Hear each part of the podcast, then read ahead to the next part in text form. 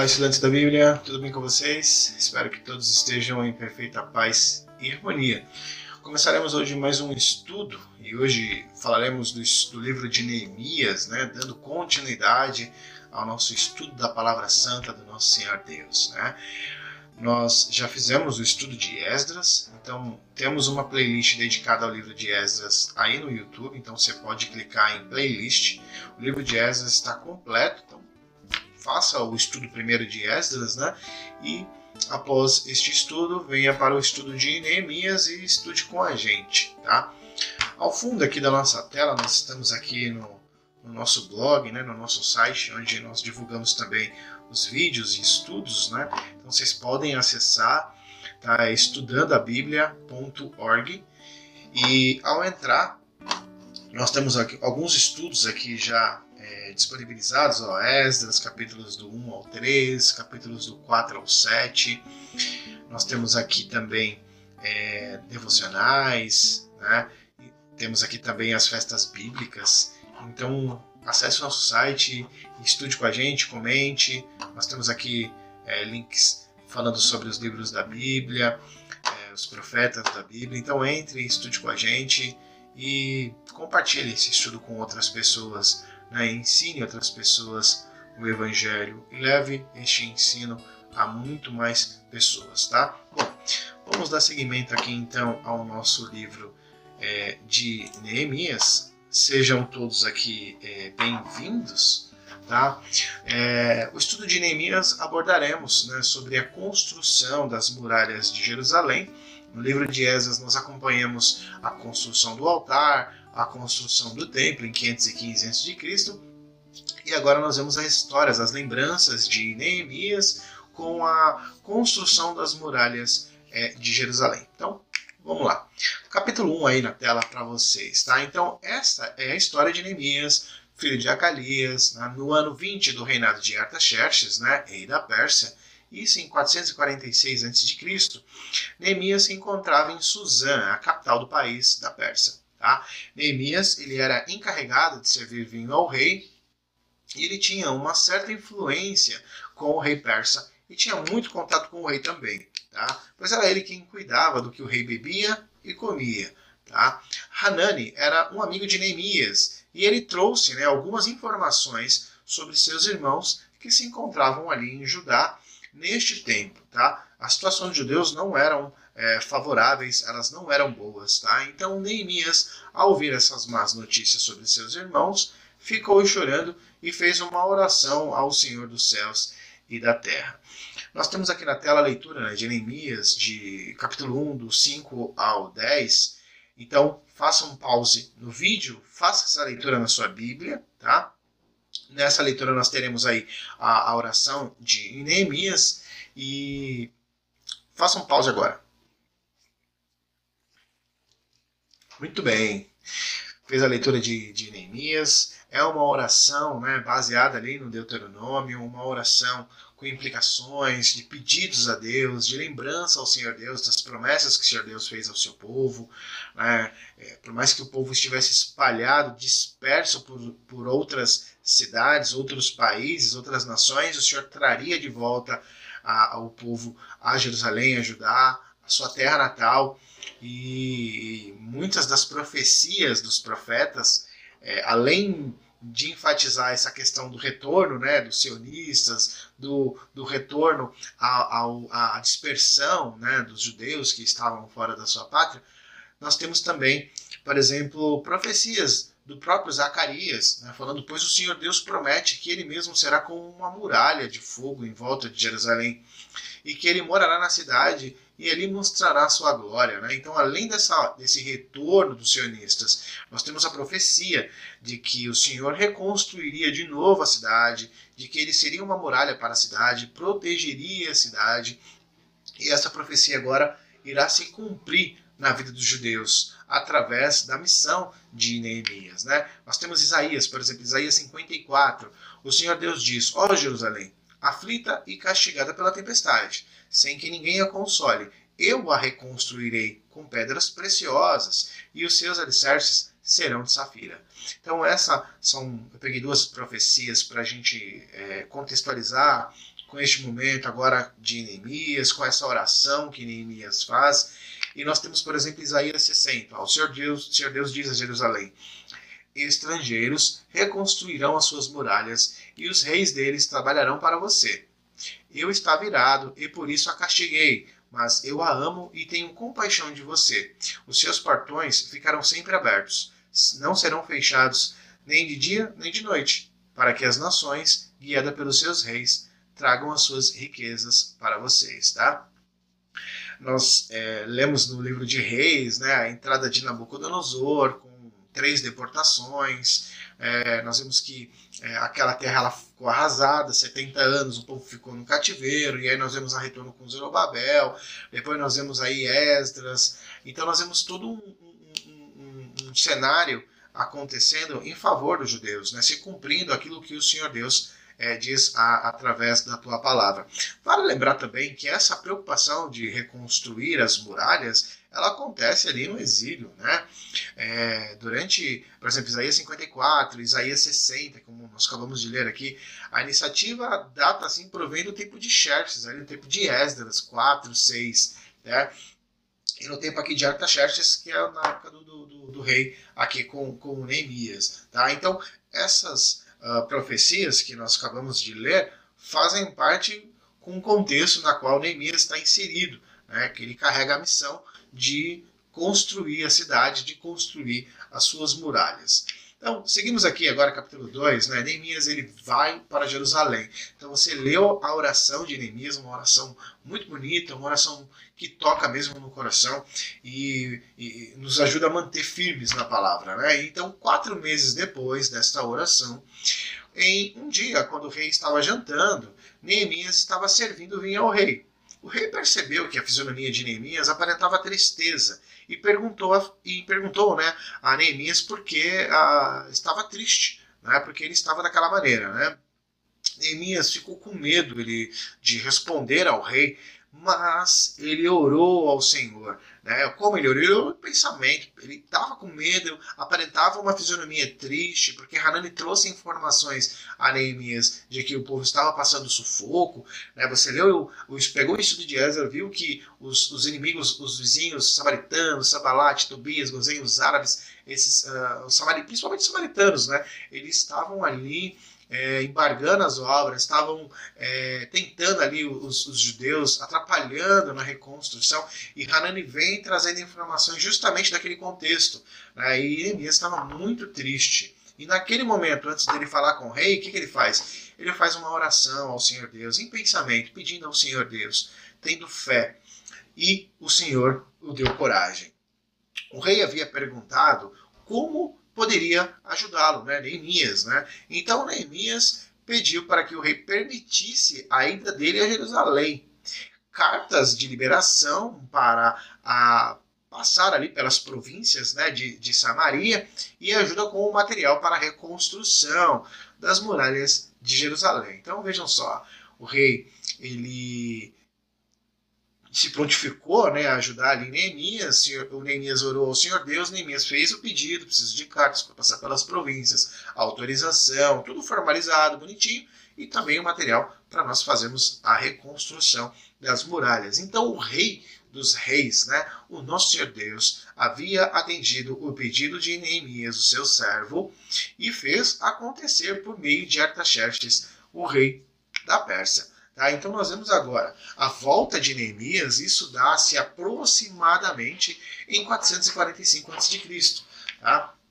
Dando continuidade aqui ao capítulo 2, tá? Então Neemias, ele estava motivado, é, perdão, né, o rei persa mandou, né, vir junto com Neemias oficiais, soldados e cavalaria, aqui, cavalaria.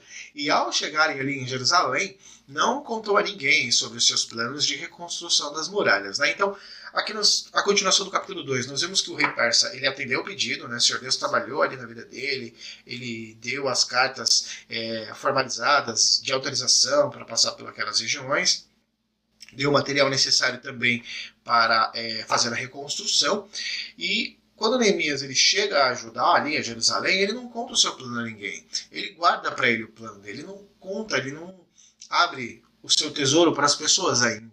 Né? Então ele faz todo um mapeamento do local, ele, ele é, vê toda a situação, quem são as pessoas que estão ali, serão favoráveis ou não a ele. Então ele não conta a ninguém sobre os seus planos de reconstrução. O Senhor Deus colocou no coração de Neemias o que? A vontade de reconstruir as muralhas. Mas ele ainda não havia revelado isso ao povo, né, essa intenção. Antes, ele viajou ao redor da cidade em seu animal para analisar os resquícios da destruição que houvera antes, né, anos atrás, com Nabucodonosor, né, e com Nebuzaradan, que destruiu o templo, destruiu a cidade. Né, então, havia se passado muito tempo, desde a tomada dos babilônios, né, e a cidade ainda estava em ruínas. Então, nós temos pelo menos aqui 80, quase 150 anos, 120 anos, acredito, e que a cidade ainda estava com, a, com aquelas ruínas, com aquelas pedras queimadas, que foram tudo destruídos por, por Nabucodonosor. Então a cidade ainda estava destruída, estava aquela fisionomia feia ainda. Então Neemias ele pegou seu animal, ele, ele deu uma volta pela cidade, analisando tudo. Tinha locais que os, o animal não conseguia passar. Enfim, estava uma baderna, né? Então Neemias ele andou com seu jumento, ele fez uma volta à, à, à cidade. E é interessante nós vemos essa, essa atitude de Neemias, né? Antes de tomar uma situação, ele faz um planejamento, ele analisa as possibilidades, né? Ele pensa antes, entrega isso ao Senhor Deus para que o Senhor trabalhe na vida dele e ajude-o a, a, a, ter êxito né, nesse trabalho, tá? Então Neemias estava motivado a começar essa reconstrução, tá? Então agora sim ele conta, né? Então ele reuniu os líderes e contou a eles como tudo isso começou. Nós lembramos lá no primeiro capítulo, né? Como tudo isso começou. Contou o, o, como o Senhor Deus havia abençoado e o trago até aqui em Jerusalém. Né? Então o povo se animou quando ouviu toda essa história, né? E eles se aprontaram para começarem os trabalhos. Porém, havia ali Sambalate, Tobias e Gozém. Então esses começaram a rir e caçoar dos judeus, né? Esses são os inimigos, né? Os samaritanos, Tobias é um um judeu, só que ele é governador de Amon, e Gozém um árabe. Então eles começaram a rir e caçoar dos judeus ali, né? Então os opositores disseram: O que é que vocês estão fazendo? Vocês vão se revoltar contra o rei, né? Que rei? O rei persa, né? Neemias respondeu: Vejam só, o Deus do céu nos dará sucesso. Nós somos servos dele e vamos começar a construir. Mas vocês não podem ser donos de nenhuma propriedade em Jerusalém não tem direito de cidadãos e não tem nenhuma parte das tradições religiosas do povo de Israel. Vale lembrar que é, os samaritanos, né, lá no livro de Esdras, eles tentaram ajudar os judeus na construção ali do, do templo. É, Josué, Zorobabel, eles não aceitaram essa ajuda e aí os caras se tornaram inimigos. Né? E agora eles dando continuidade à ênfase de, de, de, manter ali essa separação, né, essa inimizade, eles começam a debochar, a rir, precisam construir como aí, né? O rei vai saber de tudo isso, né? E eu até mesmo trago uma observação aqui, eu vou acabar colocando na tela para que se você quiser tirar um print, fique à vontade. Hum, essas províncias ali ao redor de Jerusalém, elas eram controladas pela Pérsia. Por quê? Porque naquele tempo eles tinham uma visão de mundo limitada, era diferentemente limitada comparado com a nossa visão hoje do nosso globo, porque o rei, é, o rei persa ele era rei desde a Etiópia até a, a Índia, né? Então ele pegava toda aquela região do Oriente Médio, a Índia, a Ásia, pegava toda aquela região, então eles tinham uma visão de que o rei era o grande rei, o rei de todo mundo, e tanto a, a, a parte ali oriental de Judá e Jerusalém, Oriente Médio, toda aquela região era controlada pela Pérsia. Inclusive, os samaritanos, eles tinham o direito de fiscalizar os judeus e cobrar dos governantes persas qualquer situação que pudesse fugir do controle persa. Né? Eles eram os olhos e ouvidos do rei. Então, se tivessem alguma situação que pudessem pôr à prova o rei, né, no sentido de rebeliões, é, no sentido de, de, de é, retaliações ao rei, revoluções, estes eram os olhos e ouvidos do rei, para que logo prontamente pudessem contar ao rei, o rei pudesse se armar, se preparar para qualquer investida contra os inimigos. Então, os samaritanos eles tinham o dever, eles tinham a, a essa obrigatoriedade de, de, de, fiscalizar as outras regiões, né? E os judeus, né, como eu comentei, eles, eles é, rejeitaram essa ajuda dos samaritanos lá no livro de Esdras. Né? Então, tudo, tudo que ocorreu nesse intervalo de tempo é, manteve essa separação entre samaritanos, entre judeus. E é muito notável isso no, no, Novo Testamento. Né? Nós vemos aí os samaritanos e os judeus ainda com essa inimizade assim à risca, né? um muro de separação entre os dois. Inclusive no tempo inter, intertestamentário, nós vemos também os samaritanos, né, quando constrói um grande templo e essa inimizade contra os judeus, isso perdurou desde aqui de Esdras até o Novo Testamento, inclusive até os dias atuais. Tá? Aqui na tela também, eu até coloquei aqui, houve épocas né, em que os governantes samaritanos pagavam para subornar as autoridades persas para impedir o progresso dos judeus na construção do templo de Jerusalém. Isso aconteceu depois que os judeus negaram veemente a ajuda dos seus meios irmãos. Né? Então não foi à toa que o templo ali ficou parado na, na construção por, por um longo tempo, porque os samaritanos foram lá e quiseram embargar a obra e subornaram reis persas, subornaram pessoas. Bom, seguindo aqui, capítulo 3, na tela. Começam então as reformas das muralhas. Os sacerdotes reconstruíram o portão das ovelhas, reconstruíram também as muralhas até a torre do Sem e até a torre de Hananel. Todas as famílias se reuniram para ajudar na reconstru nas reconstruções, na verdade dizendo, de Jerusalém. Então, a lista das pessoas que contribuíram com as construções, você pode ler em Neemias capítulo 3. Lá vai ter uma lista detalhada de todas as pessoas que ajudaram, né, de, de, dos levitas, famílias, enfim, todas essas pessoas que contribuíram ali com a construção. Ok? Seguimos aqui então ao capítulo 4. Agora conheceremos né, os inimigos de Neemias. Quando os opositores, Sambalate, Tobias, que era judeu né, e governava Amon, e o pessoal da Arábia viram que as muralhas estavam é, subindo, né, tentaram desencorajar os judeus na construção. Tá? Eles riam e caçoavam dos judeus por estarem reconstruindo algo que parecia ser impossível fazer. Né? Neemias orou ao Senhor pedindo a sua ajuda e logo uh, depois recomeçaram né, uh, os trabalhos. Né? Os inimigos ameaçaram o povo judeu, né? eles ameaçaram né, o povo judeu. Se esses continuassem os trabalhos, uh, o, eles viriam para atacar juntos Jerusalém. Né? Eles tentaram de alguma maneira persuadir ali os judeus para tentarem é, paralisarem a obra, assim como nós estudamos no livro de Esdras. Né? Então a intenção dos inimigos era justamente persuadir de uma maneira para que eles pudessem é, pararem a obra. Né? Mas vejam só que interessante. Né? Uh, quando os opositores eles tiveram essa. É, se uniram né, para estar em oposição aos judeus, eles ameaçaram, disseram que viriam com armas, viriam para atacarem ali os judeus, e Neemias organizou aí, né, os trabalhadores em turnos e deu a metade deles o que? A observância de cuidar uns aos outros, né? Então, ou seja, eles tinham que retomar o trabalho de reconstrução, o trabalho braçal pesado e manterem uh, a observância de cuidar dos seus irmãos, né, que estavam ali próximos, né.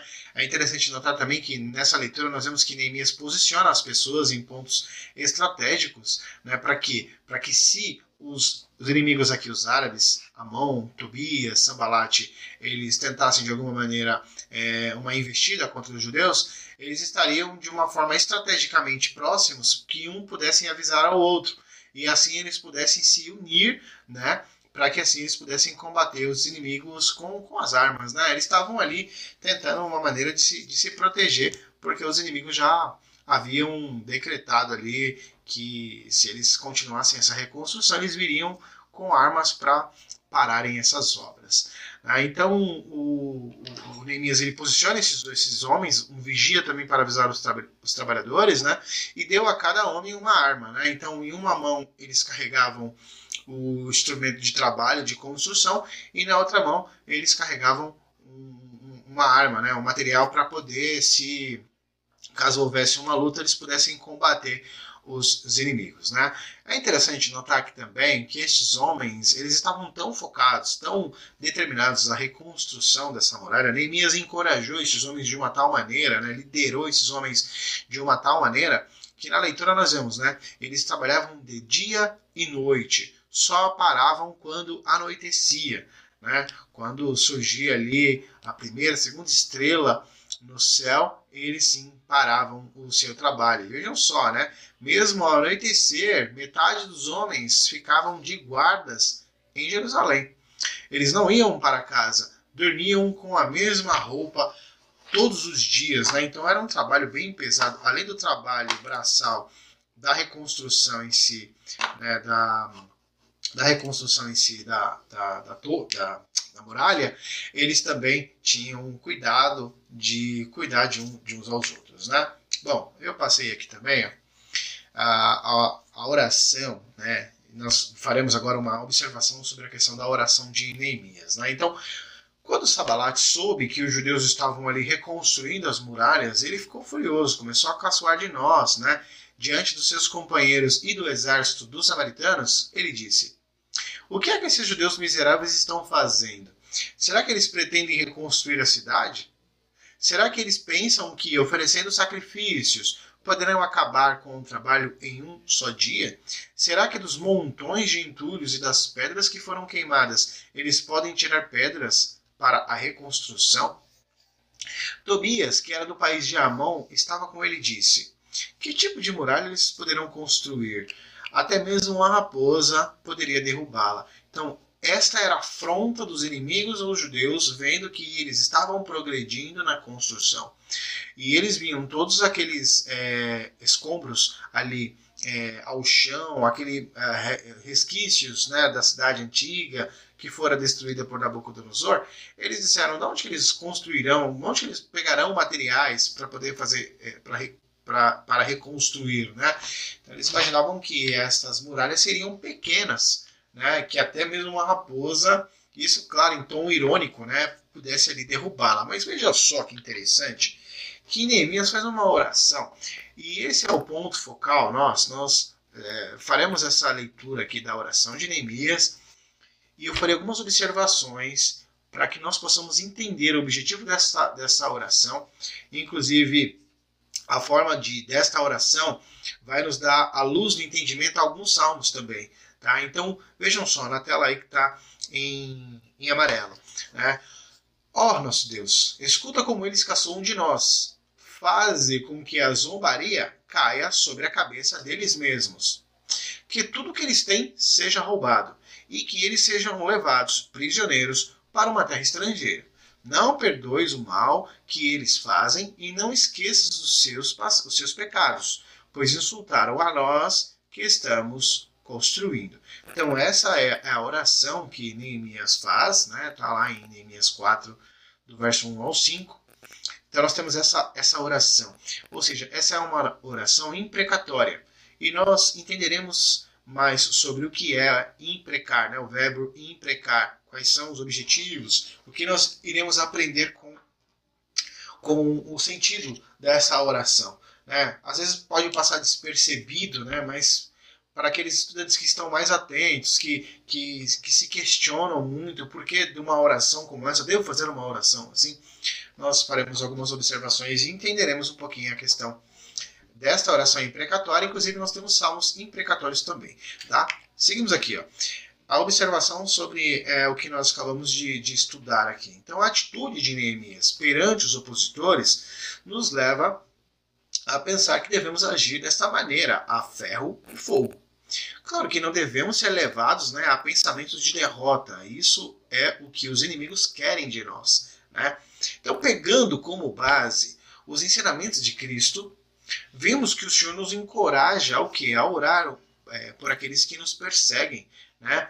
Então, veja que interessante, até está tá grifado aí. Né? Se alguém nos persegue, ao invés de retaliarmos da mesma maneira, né, a lei do talião, é, o Senhor nos ensina que devemos orar por estas ou por esta, né, ou por estas pessoas. Né? E uh, a nossa luta uh, não é contra os seres humanos, né? é contra as autoridades do mundo desse as autoridades desse mundo caído, né? ou seja, contra o mal, contra o pecado e contra o acusador, o inimigo do homem. Então a nossa luta não é contra os nossos irmãos, e sim contra as autoridades deste mundo caído. Tá? É, é interessante nós fazermos essa observação para que a gente entenda, para que a gente não leve as coisas sempre é, a ferro e fogo. Né? A gente tem que retribuir o mal com o bem, ou seja, a gente tem que dar o, o nosso melhor. Qual que é o nosso melhor? O bem, aquilo que estamos aprendendo na palavra do Senhor. Eu tenho aqui, seguindo aqui também essa questão da observação, tá? Então, se observarmos a oração de Neemias, né, aquela que nós acabamos de, de, de, de ler aqui, podemos verificar que ele pediu mal aos inimigos. Então ele próprio julgou seus opositores e depois armou seus homens para uma futura batalha. Quando Cristo veio ao mundo, aqui Cristo ainda não veio em pessoa, tá? Mas ele já existia. Tudo foi feito por ele e para ele, tá? Hebreus. Então, quando o, o, o Cristo veio ao mundo em pessoa, ele nos alertou sobre essa tentação que nós seres humanos podemos ter diante de situações como essas de Neemias, ou seja, situações adversas, situações onde o mal tenta persuadir, tenta nos pôr medo e faz é, até mesmo é, acusações, é, injúrias, né? Então, o Senhor nos, nos alertou da maneira que nós devemos agir, a maneira correta que nós devemos agir. Né? Então, o Senhor nos avisou sobre a forma como julgamos os outros, e aí falou sobre a oração do fariseu e do publicano. Está em Lucas 18, do 9 ao 14. Então, essa parábola nos ensina muita coisa em relação à nossa vida atual. Inclusive, você que não conhece a leitura de Lucas 18, 9 4, eu, eu está aqui na tela. Tá? Você pode tirar um print da tela também. É, fica à vontade, pode ler na sua casa. Mas essa parábola, Cristo, ele enfatiza. Por exemplo, ó, dois homens foram ao templo a orar. Um era fariseu e o outro cobrador de impostos. O fariseu ficou de pé, orou sozinho assim: Ó Deus, eu te agradeço porque não sou avarento, nem desonesto, nem imoral como as outras pessoas. Agradeço-te também porque não sou como este cobrador de impostos, esse publicano que estava aqui ao lado dele. Jejuo duas vezes por semana e te dou a décima parte de tudo que eu ganho. Mas o cobrador de impostos ficou de longe e nem levantava o rosto para o céu. Batia no peito e dizia: Ó oh Deus, tem pena de mim, pois sou pecador.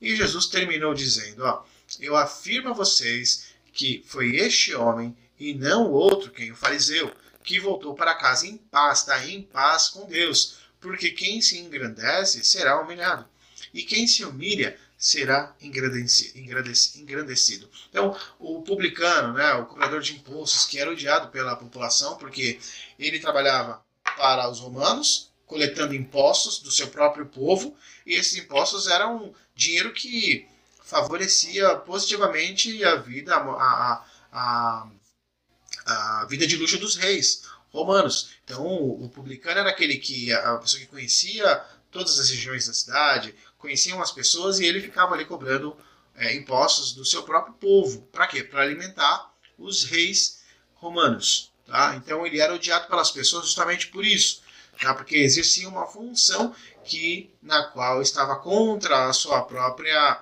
é, o próprio povo. Né? E eu comecei falando sobre o ato de imprecar. né, a oração imprecatória, o salmo imprecatório. Então, a questão de imprecar, ela nos traz o sentido do quê? Expressa uma maneira nossa, humana, de pensarmos e de agirmos, mas nós não executamos. Ou seja, por exemplo, Neemias ele pediu mal aos seus inimigos, ele pediu aos inimigos sejam destruídos, sejam mortos, que o Senhor não perdoe os seus pecados. Não é essa maneira que nós devemos agir. Nós devemos o quê? Como Cristo nos ensina? Orar por aqueles que nos perseguem. Orar a Deus, pedir para que Deus mude a vida dessas pessoas, que Deus transforme o coração de pedra e coloque um coração de carne na vida dessas pessoas, mude o seu comportamento, sua vida, ofusque a vista daqueles que queiram fazer o mal. Então esse é o papel do Filho de Deus. Esse é o, o, nosso papel, o nosso dever de fazer. Então a oração imprecatória, ela traz o sentido humano, que na qual nós somos em essência, ou seja, eu tenho, uh, por exemplo, vamos, vamos colocar a situação que Neemias estava se passando naquele momento. Os inimigos estavam é, tentando impedir a obra, fazendo de tudo para que a obra não, é, a, a, não avançasse e dizendo que iriam é, retaliar com armas, com, com, com, enfim, com pedras, em qualquer instrumento que pudesse maltratar, machucar os judeus, eles estavam dispostos a fazerem isso. E Neemias tipo, poxa, a gente está aqui construindo a cidade e os nossos vizinhos estão contra nós. Então o que, que ele faz? A, a, a indignação dele contra aquelas pessoas, aquela oração, traz tanto sentido humano da sua indignação, mas ele não retribuiu aquilo literalmente, ou seja, ele não executou aquela forma, ele colocou nas mãos de Deus aquela vontade que ele tinha, aquela ira que ele tinha. É como se eu peço para Deus, Senhor, tire de mim esse fardo pesado me dê a tua paz. Né? Então, eu tenho a vontade, por exemplo, de fazer o mal, mas eu não executo o mal. Eu entrego isso nas mãos de Deus. E aí o Senhor é que vai fazer a justiça. É Ele que vai cobrar dos inimigos. Ele que vai fazer a tua vontade. E não eu ir lá e fazer justiça com as minhas próprias mãos. Eu só é, elucidei aqui um pouquinho essa questão de imprecar. Eu vou trazer as é, informações mais técnicas assim para a gente poder compreender, tá? Então, tá aqui na tela. Você sabe o que é imprecar? Então são dois verbos, o transitivo e o intransitivo. Ou seja, o transitivo são verbos que têm o um sentido incompleto, né? necessitam de um complemento verbal para completar o seu sentido. Ou seja, eu vou pedir a Deus, autoridades, anjos, sei lá, para que mande uma chuva. Esse é o verbo transitivo. Eu necessito é, de, um, de um verbo complementar para dar sentido total na frase. E aí o intransitivo, eles são verbos que, que têm um significado já completo. É como se ele jogasse praga contra alguém, né? amaldiçoasse alguém assim de forma direta. É o verbo intransitivo, né? que tem um significado completo, não sendo necessária a junção de objeto direto e objeto indireto para complementar o meu sentido. Vejam só, orações ou salmos imprecatórios, tá? São pensamentos ou orações ao Senhor Deus motivadas por situações contrárias ou adversas ao sujeito da oração. Então, o sujeito da oração naquele momento era quem? Neemias. Quem estava adverso, quem, está, quem era adversário dele ali? Eram os opositores, Sambalat, é, e Tobias. Então, Neemias, ele toda aquela indignação, todo aquele desejo de que pudesse Deus fazer justiça ali, porque eles estavam fazendo bem e o mal estava prevalecendo, ele coloca nas mãos do Senhor para que o Senhor faça justiça. Tá? Então, desejar mal alguém por ter, ter sido prejudicado. Então, aqui o verbo intransitivo, que no caso o Neemias utilizou através da sua oração imprecatória. Eu espero que é, isso possa ter te ajudado a compreender isso. Quando estudarmos Salmos, fará muito sentido esse aprendizado. Ó. Por exemplo, o Salmo 70, o Salmo de Davi. Né? O Salmo de Davi que ele fala, ó oh, Deus, salve-me, ajude-me agora, Senhor Deus, que sejam completamente derrotados e humilhados aqueles que me querem matar. Mas Jesus, mas peraí, Jesus fala que a gente tem que orar por aqueles, então, justamente o salmo imprecatório, ou seja, a minha oração traz indignação pela situação na qual estou vivendo, traz uma ira por minha parte pelo meu pela minha, por ser ser humano, por carregar ainda é, esse é, o, pecado de Adão em mim, tá? Só que eu não dou lugar a isso. Eu entrego nas mãos de Deus. E eu peço para que Deus haja e trabalhe conforme a tua vontade. né? pois tudo contribui para o bem daqueles que amam a Deus. Então, se eu amo a Deus, eu não vou é, agir com as minhas próprias mãos e punho e carregar sobre mim a ira de Deus. Ou seja, eu vou transferir a maldade daquele homem para mim. É a mesma coisa. Espero que você tenha compreendido. Então, esse salmo de Davi é um salmo imprecatório.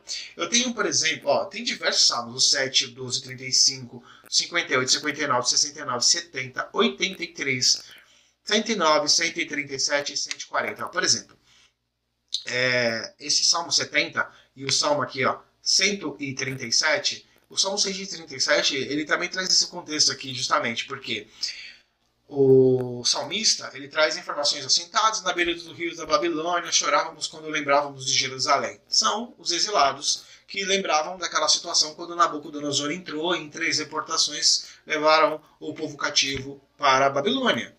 Só que, nesse contexto, os babilônios também mataram pessoas bateram em crianças, esmagaram crianças, e o salmista ali, aquela pessoa indignada por aquela situação de ter perdido um ente querido, uma família, faz um, uma, uma lembrança, uma oração, um pedido a Deus de que Deus faça justiça, né? que Deus faça justiça. Por exemplo, é, a vingança cabe a Deus, está lá em Deuteronômio, Provérbios. Paulo, vemos Paulo falando sobre essa questão. E eu quero trazer para vocês também uh, aqui na tela, por exemplo, o Sermão do Monte de Jesus Cristo. É muito importante. O, o capítulo 5 de Mateus é maravilhoso. Nós já começamos o livro do, do primeiro livro do, do, Novo Testamento, ali no capítulo 5. Depois, acredito que seja o primeiro sermão de Jesus Cristo, e ele nos traz, por exemplo, aqui ele diz: ó, vocês ouviram o que foi dito, a lei do talião, olho por olho, dente por dente. Mas, vejam só, eu lhes digo: não se viguem dos que fazem mal a vocês. Se alguém lhe der um tapa na cara, vire o outro lado para ele bater. Então, ele, Jesus Cristo faz referência a Êxodo, a Levítico, a Deuteronômio. Ou seja, Jesus Cristo está dizendo para nós: não retribui o mal com o mal, retribui o mal com o bem. Se somos discípulos de Cristo, se somos filhos do Deus vivo, nós temos que agir de acordo com Deus, pois Ele é santo. Então nós temos que dar o nosso melhor para quem? Para as pessoas. Se a minha indignação contra aquela pessoa se tornar uma, uma oração imprecatória, naquele momento eu estou com raiva e eu quero retribuir mal com mal, não, olhe para Deus. É, aí faz total sentido com os salmos imprecatórios, com as orações imprecatórias. Espero que você tenha compreendido. Tá? Seguindo aqui, leitura de Mateus ah, continuando, né, o Sermão do Monte, amar os inimigos. Quem diz hoje amar os inimigos? Como? Quando? Então vocês ouviram o que foi dito. Amem os seus amigos e odeiem os seus inimigos. É o que está acontecendo aqui no livro de Neemias.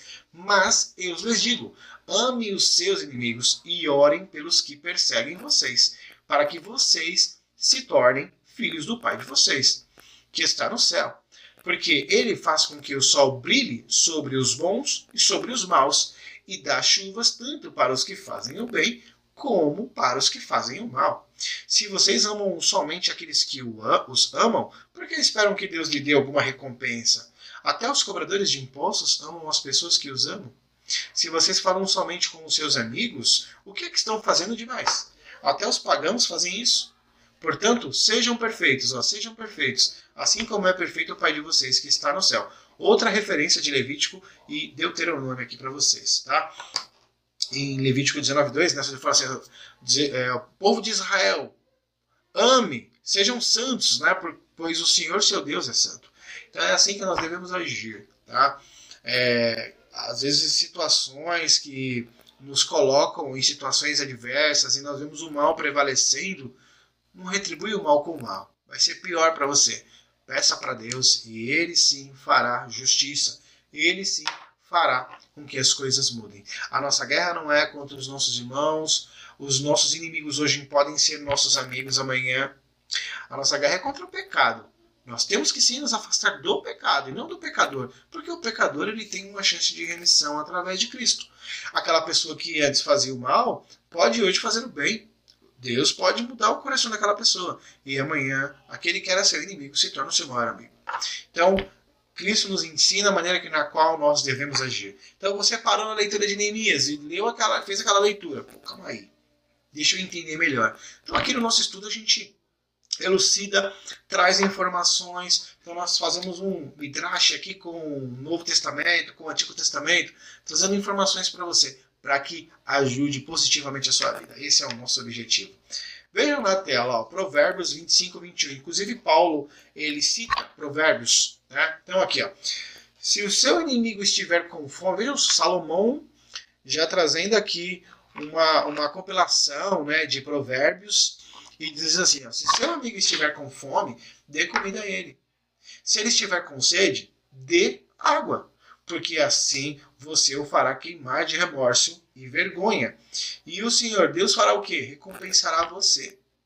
Você não pagou mal com mal. Se o seu inimigo, é, ele diz, se seu inimigo.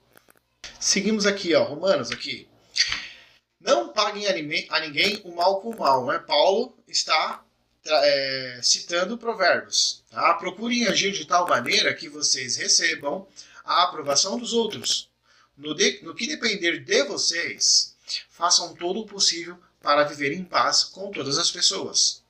Meus queridos irmãos, nunca se vingue de ninguém. Pelo contrário, deixe que seja Deus quem dê o castigo. Pois as Escrituras Sagradas dizem: Eu me vingarei, eu acertarei contas com eles. Diz o Senhor: se o seu inimigo estiver com fome, dê comida a ele. Se estiver com sede, dê água, porque assim você o fará de, queimar de remorso e vergonha. Tá? Então você só dá a alguém aquilo que você tem de melhor. E o que você tem de melhor? Então dê aquilo que você tem de melhor, tá? Não deixem que o mal vençam vocês, mas vençam o mal com o bem. Ok? Agora, aonde surgiu toda essa nossa explicação aqui, né? Então, ela vem daquela oração de Neemias, tá? Mais uma vez, ó, quando Sabalat soube que os judeus estavam reconstruindo as muralhas, ficou furioso e começou a caçoar de nós. Diante dos seus companheiros e do exército dos samaritanos, ele disse: O que é que esses judeus miseráveis estão fazendo? Será que eles pretendem reconstruir a cidade? Será que eles pensam que, oferecendo sacrifícios, poderão acabar com o trabalho em um só dia? Será que dos montões de entulhos e das pedras que foram queimadas, eles podem tirar pedras para a construção? Tobias, que era do país de Amon e é judeu, tá? estava com eles e disse: ó, que tipo de muralha eles poderão construir? Até mesmo uma raposa poderia derrubá-la. E aqui, grifado em amarelo, nós temos a oração. Tá? Ó Deus, escuta como eles caçam de nós, faze com que a zombaria caia sobre a cabeça deles, é, que tudo que eles têm seja roubado e que eles sejam levados prisioneiros para uma terra estrangeira. Não perdoes o mal que eles fazem e não esqueças os seus pecados, pois insultaram a nós que estamos construindo. Uma oração imprecatória. Entregue ao Senhor a sua insatisfação, a sua indignação e deixe que ele se vingue não suje suas mãos. E assim, nós concluímos o nosso estudo do livro de Neemias. Eu parabenizo você que está aqui estudando, buscando uh, se aproximar de Deus através das Escrituras, onde é o único livro que nós lemos na presença do autor. Ou seja, estamos aqui estudando na presença do nosso Senhor Jesus. E nós só temos a agradecer a Ele por nos prestigiar com este dia e principalmente a tua presença. Eu espero que você tenha aprendido, espero que você tenha é, absorvido, que você tenha entendido, porque o nosso objetivo aqui é compartilhar com você estes ensinos. Eu peço a Deus que abençoe você poderosamente, tá? Bom, se você gostou desse estudo, é, compartilhe o estudo com outras pessoas, edifique a vida de outras pessoas com este aprendizado é, curte também né, o nosso vídeo, se você gostou, é claro. E para que você possa receber os próximos estudos, nós estudamos agora do capítulo 1 ao 4. Nós teremos aí mais capítulos pela frente. Então, é, coloca o sininho, né? O sininho, aperta, deixa com o sininho ativado para que você possa receber os próximos vídeos. Eu agradeço e peço ao Senhor que abençoe sua vida poderosamente. Amém, Senhor. Muito obrigado.